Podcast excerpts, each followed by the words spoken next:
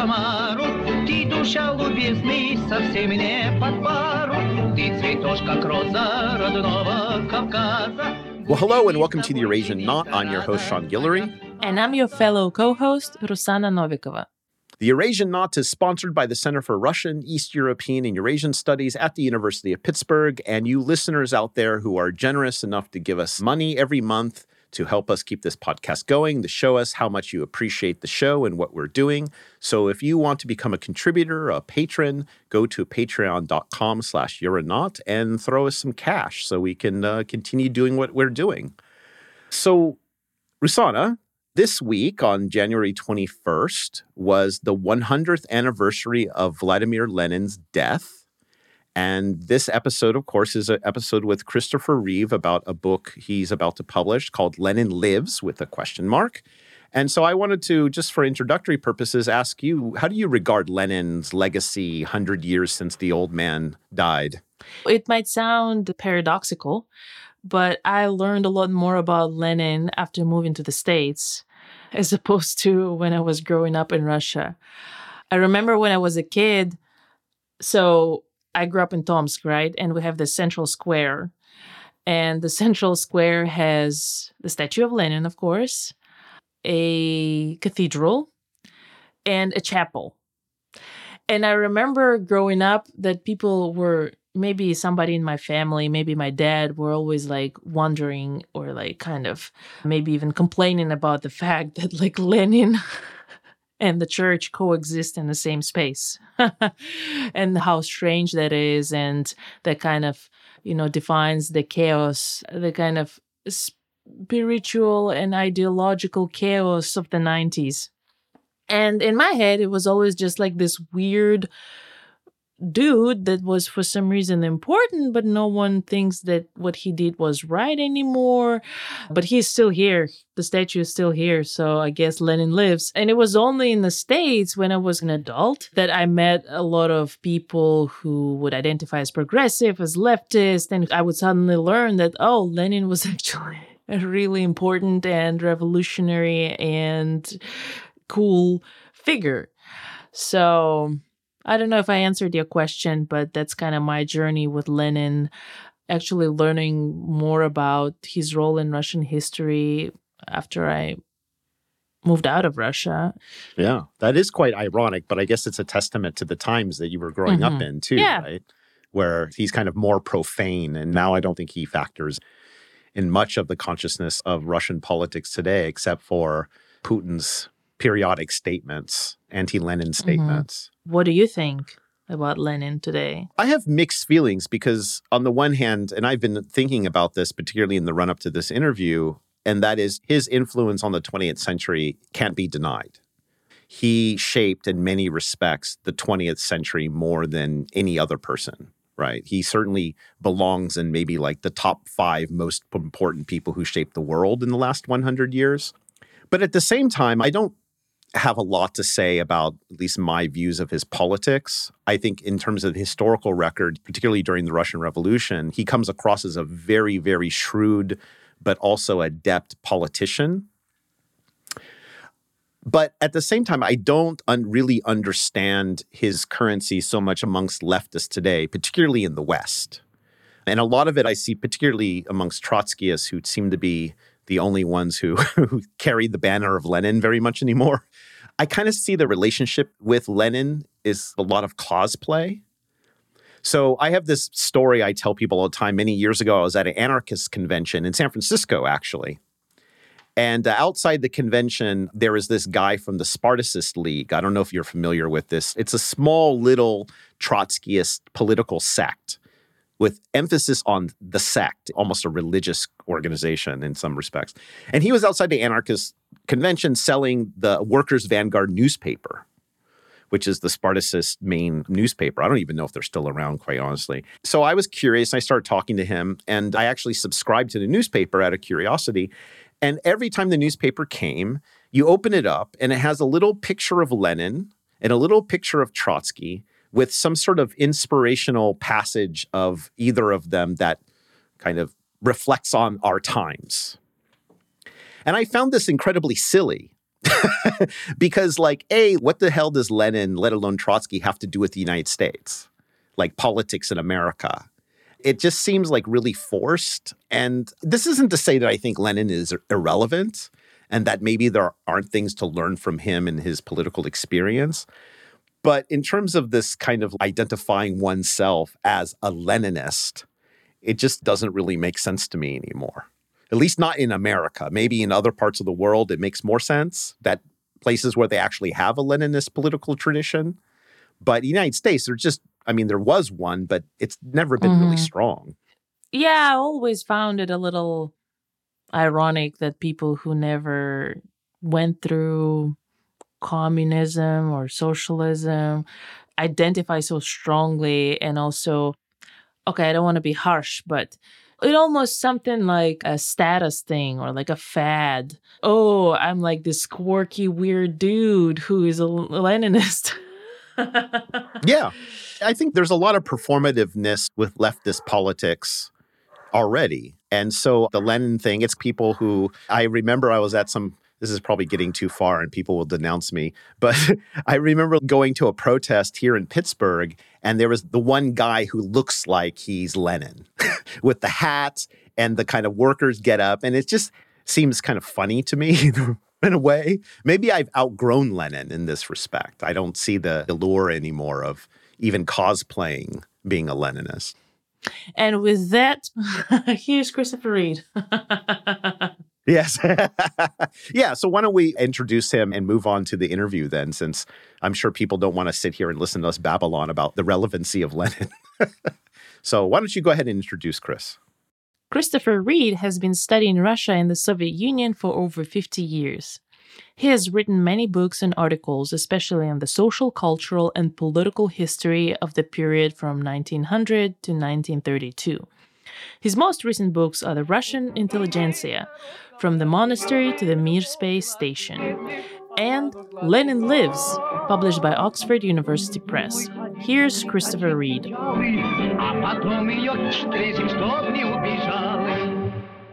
So you've written a lot about Lenin over the years, and you have this new book coming out called Lenin Lives with a question mark.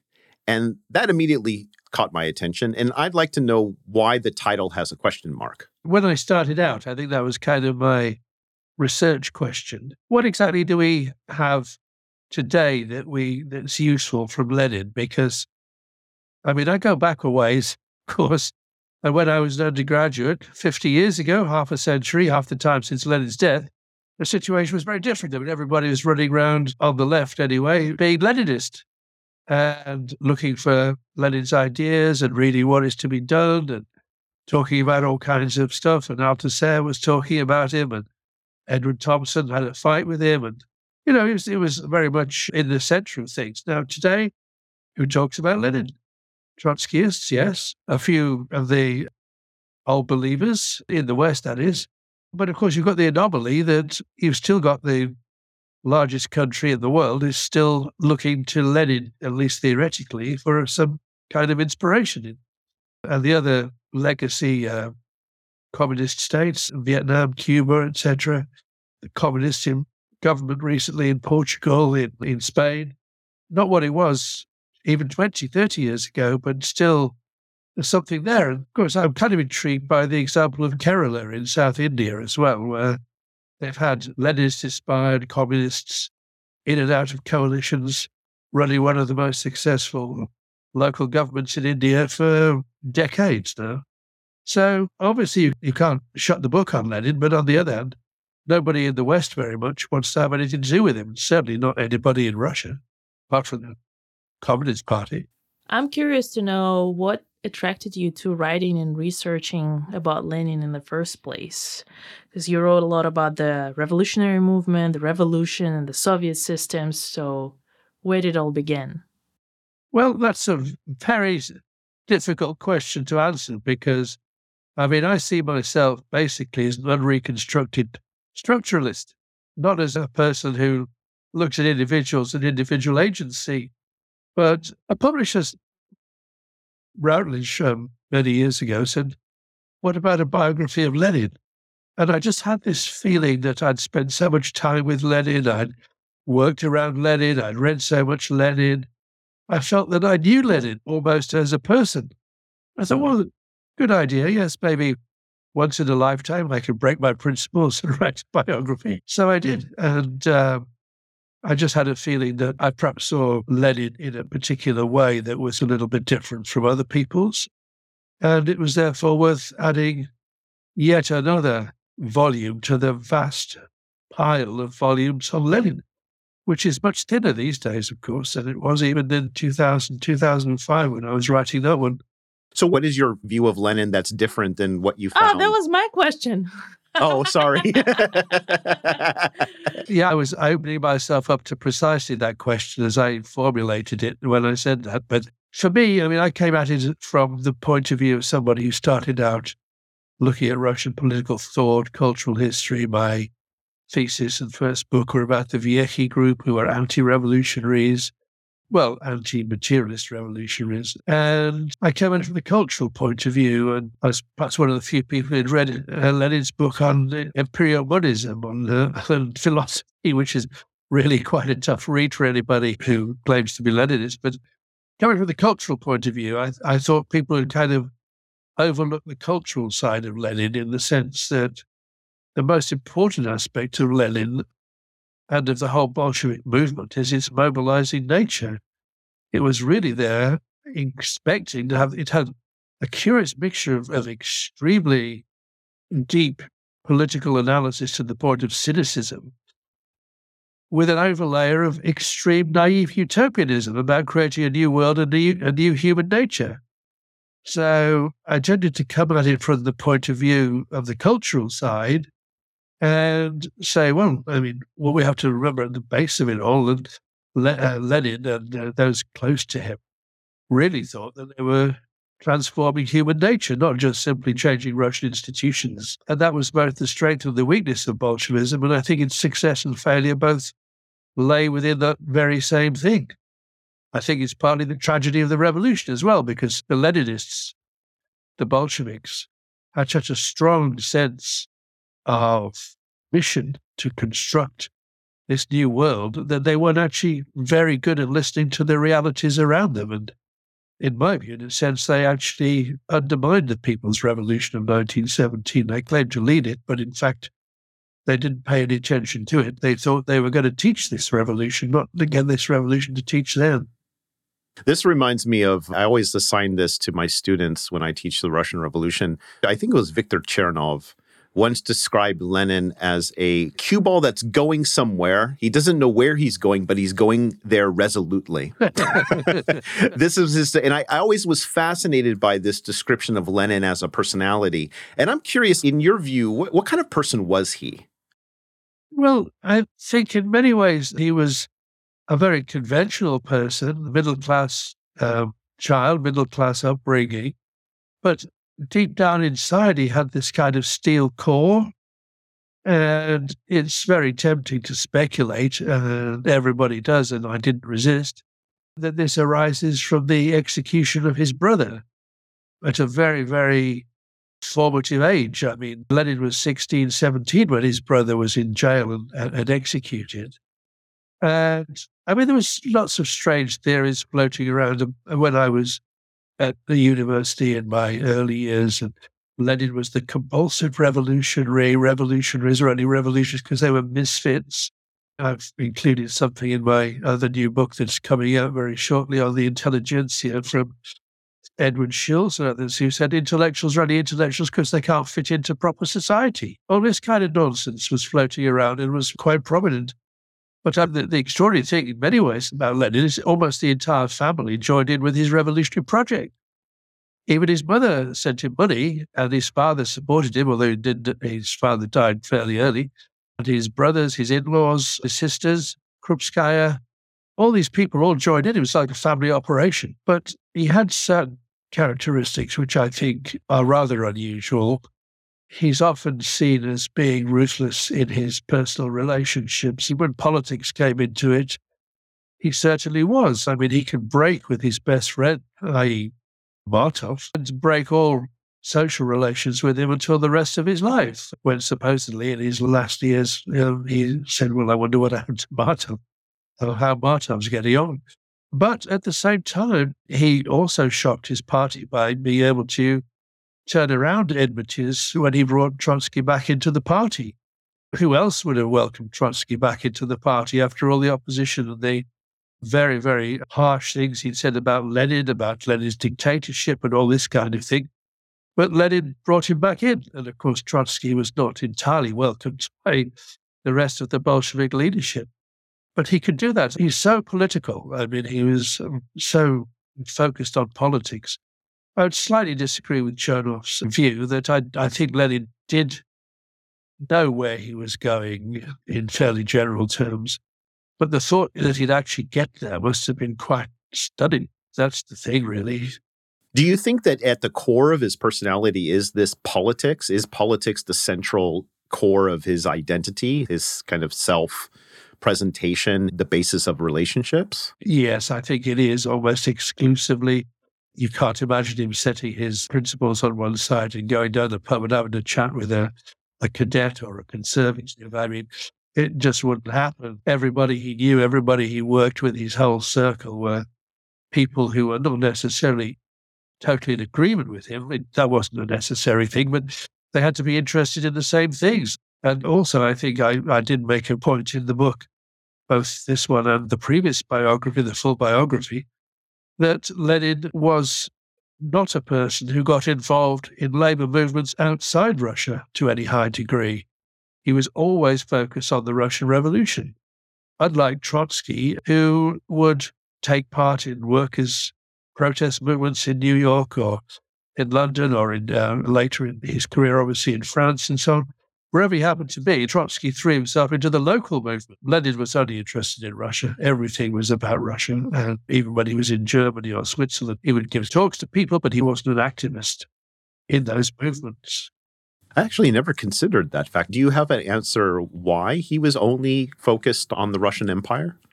I think that's just the way he was constructed. I mean, it's, this is true of a lot of Russians, to be quite honest. They're mainly interested in the Russian question and the Russian enigma and the Russian issue. But as I say, Sixpenny Abbott's psychology suggests that it is tied up with his brother's fate and the, the, the terrible trauma that that was. His brother was executed when he was 17, and a couple of weeks later, Lenin had to go and do his school leaving exam. So imagine the excuses people put these days for getting out of exams. uh, my brother's just been executed. Oh, get on with it, Lenin. Pull yourself together, you know. That's right. Into it, Ulyanov, you know, and uh, you got to do these exams. I'll have to remember that next time I get an excuse from a student. I think so. Yeah. Well, what do you think? Yeah, yeah. Lenin's brother was executed. He did his exams. What do you do? exactly. Yeah, yeah, yeah. yeah. Uh, Chris, you mentioned that you felt like you knew Lenin really well before you started working on his biography. Through that work, was there anything about Lenin that surprised you? Something that you didn't know before, didn't expect? Well, I can't think of anything really major. I think the degree of his politicization, what I like to put in the first biography is subtitled A Revolutionary Life, so I was really interested in his politics.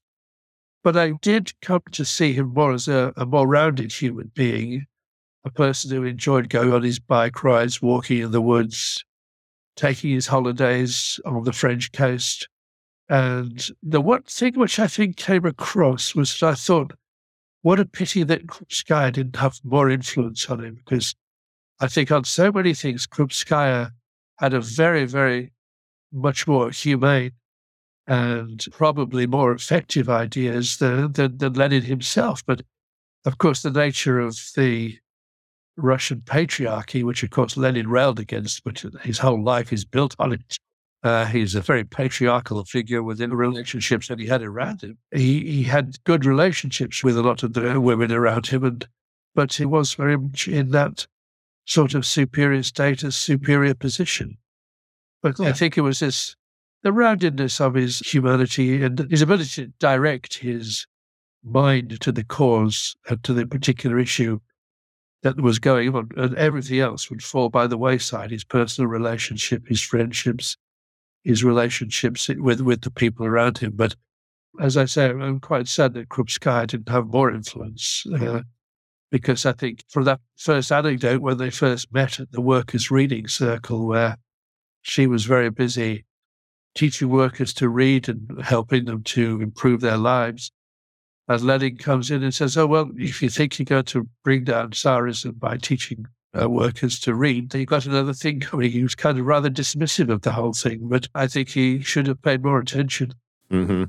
Let's talk about some core ideas, main components of Lenin's thoughts. And, and I'd like to begin with the question of violence, because violence is one of the things he's remembered for. As you flesh out, is that he actually had a quite ambiguous relationship with the notion of violence as hmm. such. Yeah, I don't think I would use the term ambiguous. He had a very consistent view of violence. He hated it. He was just a normal human being. He hated it. And he, he was constantly referring to the terrible slaughter that was going on all around him while he was stuck in Switzerland during the First World War and how capitalism was pointlessly destroying millions and millions of people. Mm-hmm. But at the same time, he kind of separates himself out from some of the more liberal, sentimental radicals, revolutionaries, by kind of saying that, yeah, unfortunately, violence is going to be part of our revolution because the ruling class isn't going to just say, okay, it's all over. I'm going to pack my suitcases. Goodbye. You can have it all. The idea of a, and certainly in Russian conditions, as, as, which of course, as we've said, is really what he was concerned with, the idea of a peaceful transition was just uh, pie in the sky. Marx, of course, had said similar things, but he'd also allowed the possibility of a possible parliamentary road to socialism. The German Social Democrats, Lenin's time, Kautsky, and so on, were believed in the possibility of a, a parliamentary road to socialism. But then it wasn't, so he felt violence was going to be necessary. And there's the the famous anecdote from Gorky when he comes across Lenin. Lenin's listening to Beethoven's piano sonata and says, oh, yes, beautiful music. It's really lovely, but unfortunately, it makes you want to pat people on the heads when basically you've got to chop them off. And if Lenin's more human side had come to the fore a little bit more, I think it would have been uh, better. But on the other hand, uh, he's not a person. I mean, uh, the presentation of him as a a kind of crazy madman who didn't care how many people died in the juggernaut of his politics is completely wrong too. There's a famous book by Richard Pipes, which was, I don't know why, should have been should have been sued for the title. It was The Unknown Lenin, but nothing in it was unknown at all. Uh, all the documents he was referring to were, were quite well known, but he particularly focused on one that said, We've got to hang 200 people just for an example. And as far as I know, and I've looked and I've uh, asked a lot of people, that order was never ever carried out. Uh, it was just a piece of rhetoric. And uh, people around him said, oh, it's just Lenin sounding off again. We're not going to go and just round up 200 people and execute them. And although it's a thing you might say in the heat of the moment, it's not Lenin's everyday practice or Lenin's everyday uh, activity. I mean, he obviously regretted the deaths that were being caused, but you have, again, this combination of that kind of realism with the extraordinary naivety. And I think, I think it was the naivety of Lenin in a way which came home to me to go back to your earlier question, which was perhaps a little bit more striking to me when I look more closely. The naivety that although you would end up with this, you would start off with this violence, you can somehow use it to construct some kind of utopian future that would come out. Whereas others said, I mean, I, I, I uh, use one or two pieces of literature from the times. There's a, an extraordinary, very, very short two page story by Yevgeny Zamyatin called The Church of God, which was written in 1921, where he talks about Ivan builds a church to be the showpiece of all the world. and Ivan being Russia, the church being the revolution. But unfortunately, it's been built through robbing merchants, and there's a lot of corpses in the basement. And when everybody comes it, it just stinks. And unfortunately, that's partly the way the Russian Revolution went. Its means began to undermine its goals, and Lenin never really saw that. How much do you think that this relationship with violence is also the fact that the Russian revolutionary movement, violence is a really central tactic that is used? If you consider the role of terrorism in the revolutionary movement, violence is integral to the revolutionary culture, it seems to me. Do you see his contending with violence or even seeing violence as unfortunate but necessary connected to the movement he came out of? Uh, certainly, yes. He was a great admirer of the early populists, and this has been a matter of controversy recently as well. And he also was a great admirer of Narodnaya Volya, the terrorist wing. And I also understand Lenin as being essentially a populist himself in seeing the kind of idea of service of the people and conducting a people's revolution at, at that level. And, but he did take a lot of the violent tradition I don't think it's hard to explain, really, because some of the violent tradition is there, because there's no other outlet for opposition. If people say who was the number one revolutionary in Russia before 1917, I unequivocally say Nicholas II. The autocracy created its own nemesis.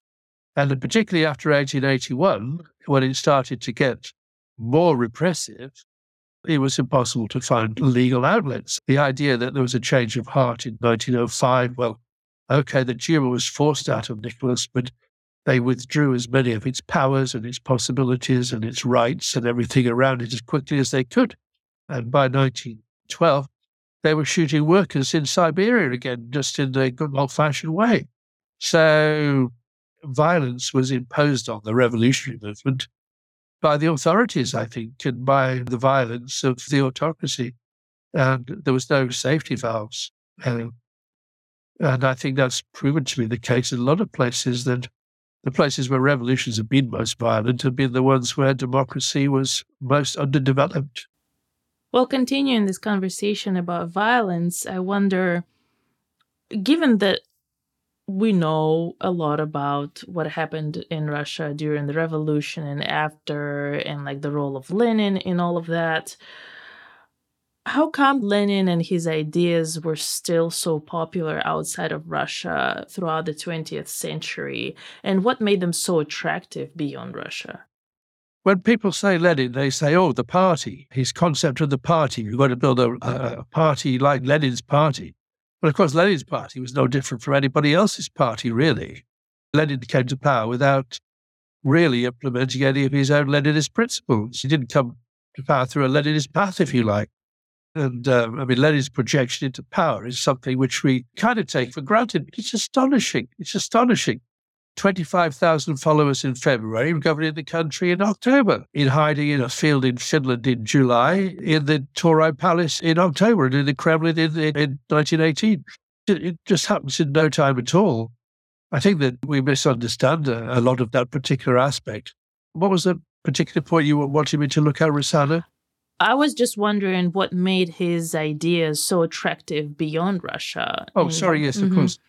The two things which I identified in Lenin Lives are that unexpectedly, I think, to him, the aspect of his thought which became most influential was anti imperialism, largely because there wasn't a very strong literature uh, of anti imperialism, because most of the world was controlled by imperialists, and in the intellectual world was controlled by imperialists and so on. I mean, you had liberal critiques of imperialism. You had Hobson, who was quite influential on Lenin and all that kind of thing. But Moscow became the bedrock of all anti colonial, anti imperialist movements by hook or by crook a situation which, of course, it's curiously trying to recreate today, which is fascinating. And it was attract people turned to it. I mean, the Chinese May Fourth movement was not particularly Marxist Leninist, but Mao and the Chinese communists turned towards Leninism because this was the anti-colonial. Ho Chi Minh in Paris it tells us that he became a communist because the communists were the the most overtly anti-colonial and, and non, I won't say they were non-racist, but least racist part of the of the French left when he was in France and so on and so forth. And so it goes on. That was the main attractive point of communism and Leninism uh, across the developing globe, the colonial world, and in the definitely, I think, in the Western world, it was anti-fascism, because again, Moscow was the main consistent, permanent critic of fascism when capitalists and uh, liberal states and conservative states were at times playing footsie with fascists of various kinds and were saying, oh, yeah, well, Mussolini's a good thing because he sorted Russia out, the trains run on time, blah, blah, blah. And Hitler doesn't really mean all that stuff he says about the Jews. He's just really anti communist, and that's good.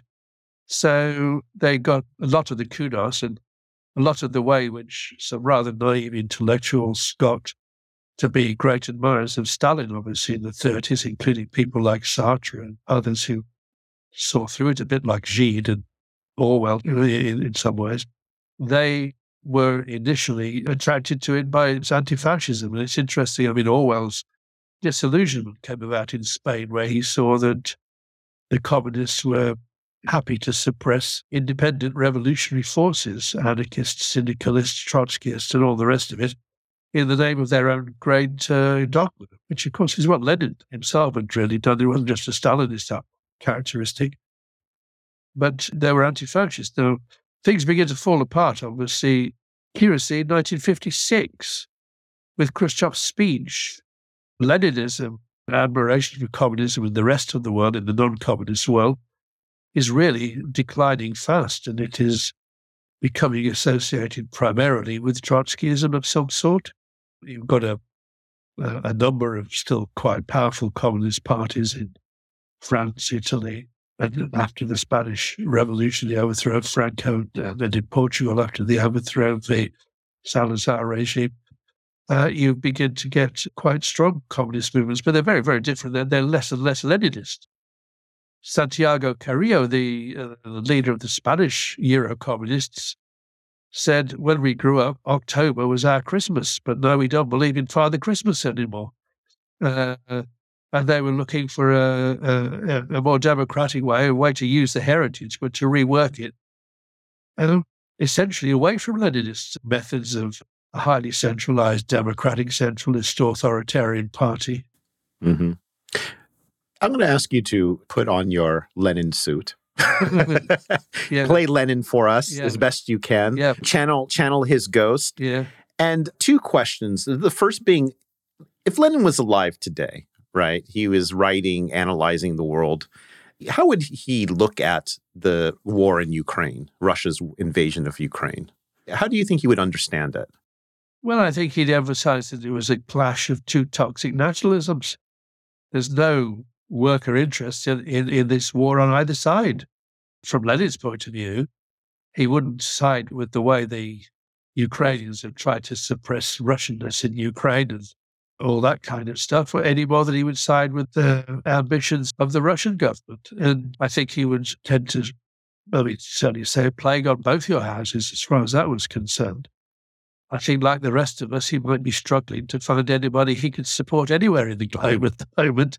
There don't seem to be any any charismatic movements or anybody who's really getting a handle on what's really important.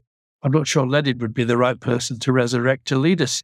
But I don't think he would have anything favorable to say about either side. The other question is, and you've already kind of hinted at it, and that is his understanding of global capitalism today and even imperialism which you know is back imperialism is since i think the ukraine war imperialism has risen back into kind of more public discourse. At the same time class global capitalism and these other things that are core to a marxist or even a marxist leninist analysis have fallen to the wayside. Yes absolutely. In a sense you could say capitalism has had a brilliant success in that it's persuaded people the problems are with themselves and in themselves.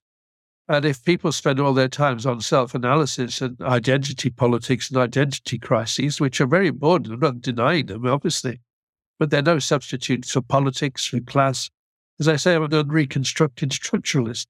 And you, you, can't say that when you've had a few drinks, but it, it is the case. And nationalism was seen as a diversion. I shouldn't say this with an audience and with a, with a group of people, but if I was truly honest, I'd say certain aspects of feminism have detracted from the struggle in the sense that it diverts the attention away from a, a struggle between classes to a struggle between genders. And those feminists who don't realize, many of them do, that you have to solve the class problem to solve the gender problem, I think is very important. But I think that similarly, I mean, nationalism, identity politics, and so on, uh, and as you say, imperialism are triumphant. And I don't know, to me, one of the root causes of the crisis, of the escalation of the war in Ukraine in 2021 was that uh, there's a kind of neo imperialist project which Biden is presiding over and which is being promoted by a small coterie of people around him and the restoration of American hegemony in a, in a completely anachronistic, thoroughly dangerous fashion. So imperialism has begun to emerge. It's, as I said, it's ironic that Russia, China, and the BRICS are now establishing themselves as the voice of anti colonialism. And I don't think they see any, and even Russia doesn't see any irony in that whatsoever. So I think well, that's one thing where Lenin can be inspirational because the situation, if you're a person who wants to see the world change for the better in the interests of the great mass of the world, this is a, a depressing situation. But Lenin faced that. That's what the world was like before 1914. And they had the war to go through as well. God help us if we have to go through anything like that. But Lenin still believed, he still hoped, he still built, he still created. He had his, he was a tiny minority. Everybody, he would have been criticized for his craziness. To think that he could stand up against these great war machines and these great states and these great powerful capitalist enterprises and all the rest of it but as, as we said earlier, there he was, projected into power within six months and created a revolution which, as I say, I think quoting somebody in the last sentence of my book at least, Lenin gave the capitalists the biggest fright they've had in the 20th century. Chris, to leave us with what can Lenin teach us today? Anything else you would add that maybe there's an aspect of Lenin's political philosophy that we would do well to remember? Well, I think he's his ability to analyze political conjunctures is second to none. He's absolutely brilliant at an- analysis of class relations and across um, different political positions of his time. That doesn't translate simply into something which we can do today, other than to try to follow his example. And I think remember the importance of class, remember the importance of imperialism, and all that kind of thing. But I, I also said uh, that Lenin's a little bit like the villain in the slasher movies. He always seems to be finished off, but then he always jumps up again and reappears and, and reemerges. And there are these places where he is still revered, and I think he's got something to add. I, I think if he hadn't become leader of the Russian Revolution, would anybody be talking about Lenin? I mean, Lenin would be in the same category as Rosa Luxemburg. Trotsky would be there, Kautsky would be there significant figures in the history of their movement to their day, but somebody's time had passed. You might say we can learn from Lenin that the importance of a movement is not to be dogmatic, it's to be flexible, to use positions and to change them and to uh, be able to adapt to conditions and to respond to changing circumstances. But you don't need Lenin to tell you that. You can get it from many other places as well. That was Christopher Read. Christopher Read has been studying Russia and the Soviet Union for over 50 years. He has written many books and articles, especially in the social, cultural, and political history of the period from 1900 to 1932. His most recent books are The Russian Intelligentsia From the Monastery to the Mir Space Station and Lenin Lives, published by Oxford University Press. And I'm your host, Sean Guillory. And I'm your fellow co host, Rusana Novikova. We won't burden you with any more talk of Lenin. You've probably heard enough. So we just want to say that uh, this episode was edited and mixed by Daniel Cooper from Podcuts Editing. As always, in every episode, I've been saying this when Daniel's helped us out. If you have any audio that needs to be dealt with, edited, mixed properly, check out Daniel's services at Podcuts Editing. You know, we work with him because he makes the show sound better and he's also reasonably priced. If you have something for Daniel, please go to podcutsediting.com and he will give you your first edit for free. And as you know, this is the Eurasian Knot, and it is sponsored by the Center for Russian, East European, and Eurasian Studies at the University of Pittsburgh. And listeners just like you. If you want to become a patron and help us out and show us how much you appreciate the show and what we're doing, go to patreon.com slash you're a not or to you're not.org and find that Patreon button and become a monthly patron. We always appreciate and thank you for your support. And until next time, bye. Bye.